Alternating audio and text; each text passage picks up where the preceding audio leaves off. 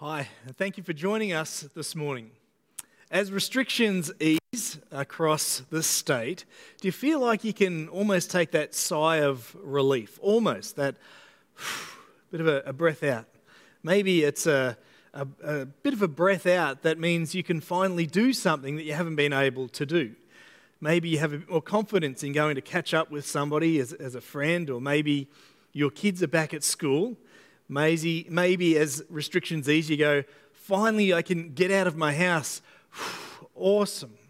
And there's a, a an out-breath and an action that goes with it based on the easing of the restrictions. I remember when I was first realising what it is just to be sort of sipping air, like little shallow breaths. And it was my one and only time that I've ever been scuba diving. Uh, a friend of my dad's brought his scuba diving gear to the exotic location of the local swimming pool. And I remember as I put on that oxygen tank and that mask, that thing you put in your mouth, I, I was able to trust it and breathe when my head was above water. That was okay, breathe in, breathe out. But when it, it, take, it take, took the, the moment of putting my head underwater, it took me multiple goes to even have the courage to try and take a breath.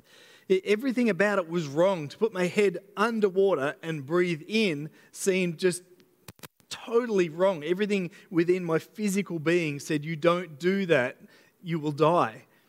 And so I had to try, and I'd put my mouth up to here and half in and out of the water and take a, a sip of air. And in doing, taking a sip, I never really took it into my lungs. I just sort of sucked air into my mouth. And it was, that worked, and then I, I a little bit lower in the water and did the same again, little sips of air without really inhaling it, and then took these little sips of air and had to breathe it all out, and the bubbles go out. And finally, I, I sort of got all the way under. That was about, that felt like all the way under. That was as much as my, my faith in the, the equipment would let me go. And I took that little sip, and then I took a, a deeper one, and then with confidence, because I knew I could trust it, I breathed in and breathed out. And that was it. I had confidence in the equipment. And the very next breath, I didn't just stay in the same spot. I breathed in, dived under the water, and explored the majesty that is the bottom of the Woolora swimming pool. And I feel like in life, we... we can do the same, and maybe this year feels like the same. In a COVID world, you feel like, well, I know how to breathe when everything's running normal. I know how to live as a Christian. I know how to understand who Jesus is, understand what it is to know who God is when my head's above water. Yes, this is great, but all of a sudden COVID hits, and you go, I don't know.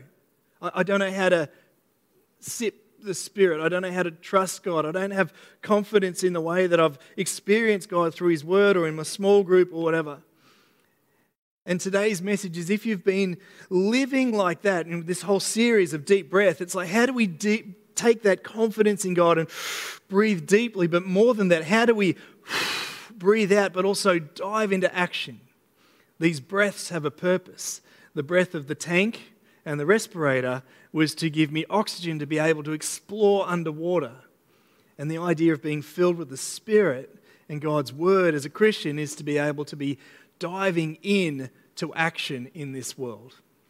If maybe you've been feeling like you don't have the confidence to breathe in, or if you're not sure what to do with the air, the Spirit that God's given you, then this message will speak into that through God's Word. Let's pray. Dear Heavenly Father, we pray that as we learn once again to breathe deeply of you, but for that breath to launch us also into action, Lord, I pray that you would speak to us where we need to hear it the most today. In Jesus' name, amen. Well, we had Carl Faze last week preach an incredible message and such a challenge for all of us. And, and but today we're picking back up, of course, in our series on deep breath. But just to recap, about three weeks ago, the first week of the series, we talked about how sometimes we find ourselves spiritually dry. We feel like we may have been doing the right thing, but maybe we've been distracted. Maybe work has upped its hours or changed its hours. Maybe you can't meet physically at church. Maybe there's been something about your devotional time in God's Word or, or in prayer or in small groups or something about the routines that you've had haven't been working, and you find yourself dry. And we talked about a passage in Ezekiel about how God's people, Israel, had found themselves in exactly that place, and they were, they were identified as dry bones. And Ezekiel was, was given the, the, this image, this, this prophecy, this image from God about how they would be restored back to fullness. And while they could be restored physically, it wasn't until God breathed on them. It was God's breath that renewed them spiritually.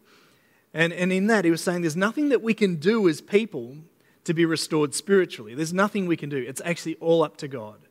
Yes, we can read Scripture. Yes, we can meet together. Yes, we can go through the routines, but there's actually something that, that only God can do that, that can renew us. And, and in that, we see in the New Testament, now that we know that we have Jesus, that Jesus came to earth, he died on the cross for us to take away the, the, the consequence of our wrongdoings between us and God. And because of that, we get to be restored to living the way God wants us to all eternity with him because of Christ. And on this side of the cross, we read that, that it's still the same, though. It's not through our doings, it's through the doings of Christ. It's through his doings, through his breath of the Holy Spirit, that we are restored. Galatians one, chapter eleven, as Paul says this to, to the, the church in Galatia, I want you to know, brothers and sisters, that the gospel I preach is not of human origin, nor did I receive it from man, nor was I taught it. It wasn't through my own doing. Rather, I received it by revelation of Jesus Christ. The gospel doesn't come from our doing. The Spirit doesn't come from our doing. It only comes from God. Then a couple of weeks ago, we had the, the gas bottle, the oxygen bottle up on stage, and we talked about how we know that, that God is good. We know that God is, is the good stuff. When we breathe in oxygen, we know that's the good stuff. When we breathe in the Spirit, we know that's the good stuff.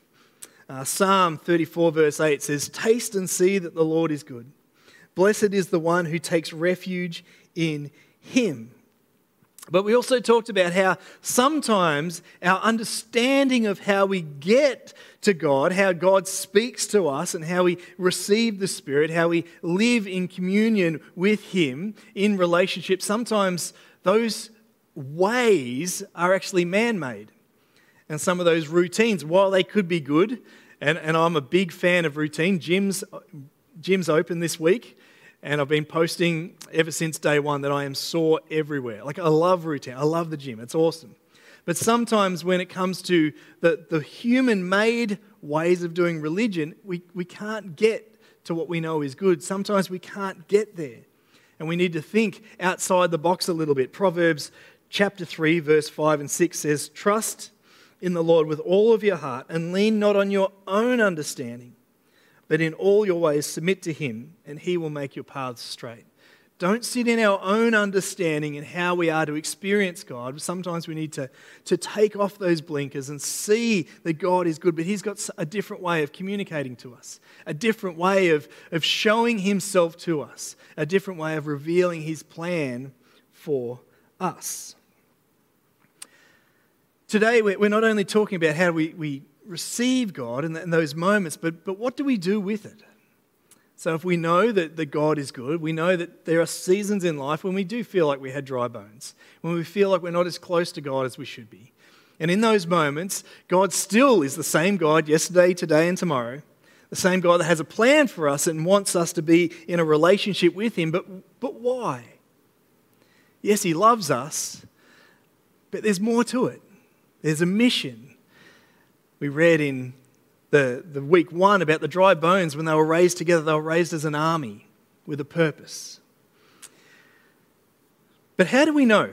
How do we know if we're sipping air or if we're diving under? How do we know if we're, we're in a space where God is, is working in and through us, or maybe we, we're feeling a bit dry? Well, luckily, Jesus gave us a test to be able to test these things and, and be able to, to be a bit of a bit of a check-up, a bit of a spiritual pulse check to see how we're doing. See, in Matthew chapter fifteen, we see that Jesus is, is talking to, to a group of people, and in that he is saying that, that you, your actions actually don't matter all that much. It's actually about the condition of your heart, because we're all going to mess up with our actions and no one's perfect. You see, you can be trying to do the right thing, but, but you can still mess up. Yes, you can do some physical things that are bad, but actually it's the condition of your heart that God cares about the most. And if you need a checkup, it's not actually a checkup on your physical attributes or your intelligence. It's actually a checkup of your, your heart, your spirit. It says this in Matthew chapter fifteen, verse eighteen, "But the things that come out of a person's mouth come from the heart, and these defile them." It's actually what comes out of your mouth that, that is an indicator of what is on the inside. If you think back in the Old Testament, it was the greatest king that Israel had ever seen, a guy called King David. And he was overlooked for the much more impressive brothers, the, the physically impressive, the ones that had achieved great feats, because God chose the one because of his condition of his heart. And he had a heart after God's own heart, we read in Scripture. And so God wants your heart. He, he wants your, your... He doesn't care about how good you are. He doesn't care about how smart you are. He doesn't care about your good looks or your, your physical being or anything. He actually cares about your heart. And that's such a great thing. Because when God is in your, your spirit, in your heart, then what you say starts to echo him. What you do starts to echo the things of God. Matthew chapter five, verse thirteen to sixteen are really well-known verses, and they speak about, well, well how do you know? Well, how, do you, how do we test the condition of the heart? And maybe this can give us a bit of an, an indicator of seeing when we speak, when we exhale, when we expire, what words are coming out of our mouth that will represent our heart. When we live and act in a certain way, well, it's not about our actions. If our heart is right, then, then the way that we live will show that Christ is in us. Matthew chapter five, verse thirteen, sixteen says this well-known verses, "You are the light of the world." If we stop just for a moment, I want to say that everybody that calls themselves a follower of Christ, every believer, Jesus is speaking to you. We can easily move on to the next verse, but I love that the very first part of this says, "You are." You are. As simple as that. You are the light of the world. It goes, oh, sorry. First it says, "You are the salt of the earth. earth. But if the salt loses its saltiness, how can it be made salty again? It is no longer good for anything except to be thrown out and trampled underfoot." Verse fourteen, "You are the light of the world. A town built on a hill cannot be hidden. Neither do not... Uh, people don't light a lamp and put it under a bowl. Instead, they put it on a stand and it gives light to everyone around the house. In the same way, let your light shine before others that they may see your good deeds and glorify your Father in heaven." You see, we are called to be the salt of the earth, the, the persevering elements of what God has created. We are here to, to, to bring the flavours of God that will persevere, the, the moral standing within this world. That, that flavour of the way that we speak that flavours food but flavours our conversations in a way that people can tell there's something about the way we speak, there's something about the way that we live that has a flavour to it that would echo God's flavour because Christ is in us. But likewise, you are the light of the world. You're the light in your families, you're a light in your workplace, you're a light in the community, you're, you're a light in the classroom, you're a light with your friends in the way that you live. And people, when they look at you, they are drawn to something, but it's not just you, it's Christ in you, in the way that you live, the way that you breathe what has been breathed into you through his Spirit.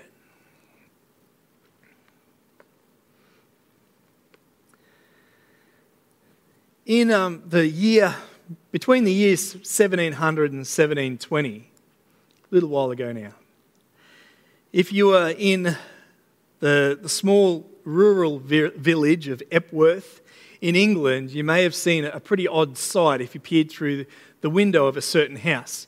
You see, the house was um, really close to a church, an Anglican church, and it was the, the church manse. It was the, the house that belonged to the, the church, the, the pastors of the church.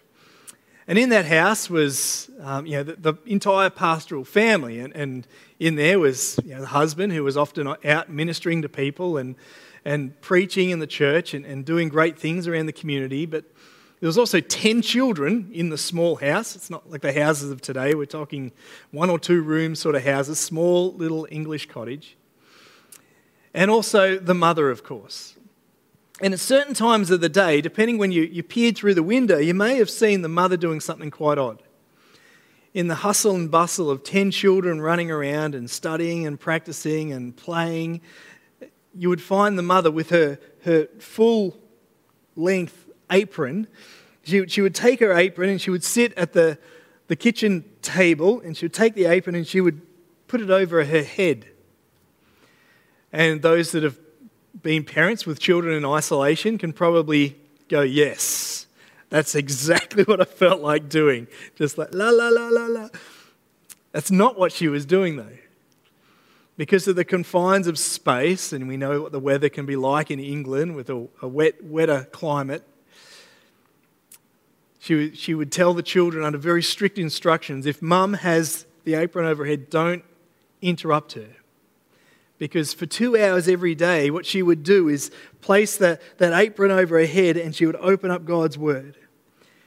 And in the midst of craziness and running around and noise and hustle and bustle, she would find this place of solitude just under a thin layer of material, where she would just be sitting there for two hours every day, just going, just inhaling the things of God, just spending time praying about the things that are on her heart, and just inhaling all the things and, and wrestling through the questions that are in her mind, and the questions about Scripture, the questions about her children, the questions about the world that she lives in, and just, just spend time meditating with God on that, so that when she would remove that apron from over her head, she would live it out as an example to her children, an example to those in the community, example to those around her.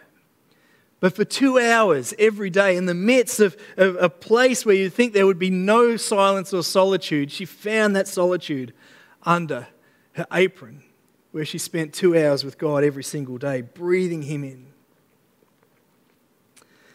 Of those ten children, there were two boys. There was multiple boys, but two of the boys were named John and Charles. That woman's name was Susanna Wesley, the mother of John and Charles Wesley, who went on to radically transform for the better the Christian world, as missionaries, as passionate followers of Christ, who from their mother's example of hiding away so to be able to inhale the things of God, they, they took that mantle and lived it out in such a powerful way in their community. So much so that, that much of the church that we have today still echoes some of the changes that they made as they would run crusades and lead people to in revivals around the person of Jesus Christ. We fast forward through history to the early nineteen hundreds, nineteen forty, and a lecturer in the Wheaton College, a lecturer who's a, a, a, um, a real authority in the area of revival in the church, the, those times when, when people diligently followed God, And, and the gospel just broke out, and thousands upon thousands of people gave their lives to Christ. And this, this authority, this lecturer, Doctor J. Irwin Orr, was taking a group of students on tour. And he took this group of students to this small little English village, this little town called Epworth, to visit where the, the great John Wesley had been based. And they went to, to John Wesley's house, and they he took the, the tour, this bunch of boys, and they all went and had a look through the house, and they got to his to John Wesley's bedroom. And next to where the bed was, on the carpet next to the bed was these two worn divots in the carpet, almost so worn that it was down to the floorboards. And Doctor Orr explained to the, the students that it is said that those two places on the floor were worn there as John Wesley's knees sat in the same spot every day for hours upon hours until his knees ached as he prayed to God for both the social and spiritual renewal of England.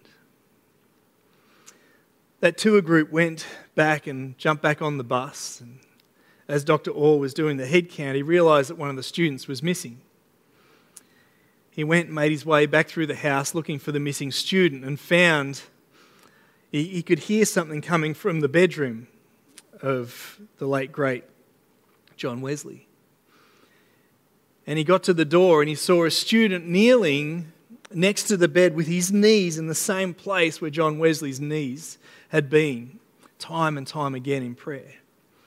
And he stood at the door and he listened to the prayer of this young student, who was praying earnestly these words: "O Lord, do it again. Do it again." Orr walked over to the student, placed his hands on his shoulder and said, "Come, Billy, we must be going." And raising from the divots in the ground that were made by a man of God who prayed for his country, Billy Graham rose to his feet and made his way back to the bus. Billy Graham, one of the greatest evangelists of our generation, who passed away quite recently, started his ministry in prayer, based on somebody that started their ministry based on a mighty woman of God that threw her tea towel over her head. You see, there's something about when we inspire the things of God and we want the things of God, it doesn't matter who you are. You can be a mother that's run off their feet, but, but every day you dedicate yourself to some time with God going, "I need to breathe you in so I can live it out," to inspire your children so they can live it in, so they can breathe it out, so they can inspire the, the greatest evangelist that we've seen in the last hundred years. Breathe it in to live it out. I believe as a church that when we sit in God's Spirit, when we have God's Spirit in it, it's not just enough to be sitting there being comfortable. We are called for a purpose. The dry bones were formed into an army. We are filled with the Spirit to be on mission for God, because there are people out there that don't know who Jesus is. And if you don't know who Jesus is, He can't be forgiving you for your sins if you haven't said you're sorry. And if you can't be forgiven for sins, you can't accept the forgiveness. And if you can't forgive the sins, accept the forgiveness, then you can't be with God for all eternity. It's a gift that is given, but how do you know to receive the gift if you don't know that it's been given? We are called for a purpose, to save our friends and our family, our neighbours, the people in our workplace from an eternity without God. There's going to come a time when God comes again and He will collect those that, that have followed Him. He will say, "Well done, good and faithful servant.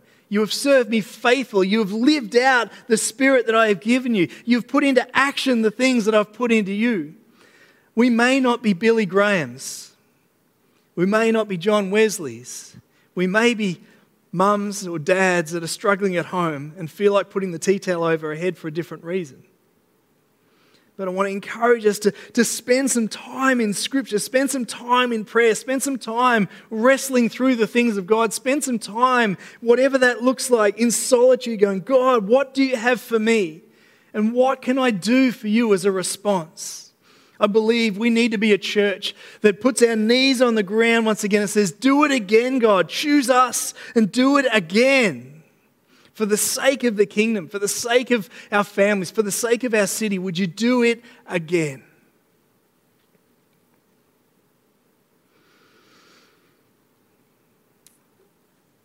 And I ask us to, to pray a prayer, and for some of us, you may not have prayed this prayer before. It's a prayer that, that accepts Christ into our lives. For others of us, we've just got distracted and it's been a tough year. We know what it is to live in the Spirit when the water's down here and our head's above it, but as soon as we get pushed under the water, as soon as things change, as soon as we lose our routine, as soon as we lose our habits, we can't breathe anymore. We don't know what it is to, to live in the Spirit. And we're feeling dry. And maybe we've been trying in our own energy to work our way out of the water. when God says, no, taste and see that I am good. I have offered you life and life to the full through Jesus Christ. If you accept me, I will fill you with the breath of life, and you'll be able to live in a way that's on purpose and on mission. If you want to accept the gift that God offers freely through his Son, I want you to pray this prayer. But likewise, if you're feeling dry, you can pray this prayer as well. Doesn't mean the last time you prayed it was for nothing. That was important, but you've just found yourself a bit dry. And so once again, you want to be filled with Christ, filled with the Spirit. Let's pray. God, I want to breathe again. I ask you into my life. I ask for forgiveness for the things that I've done wrong.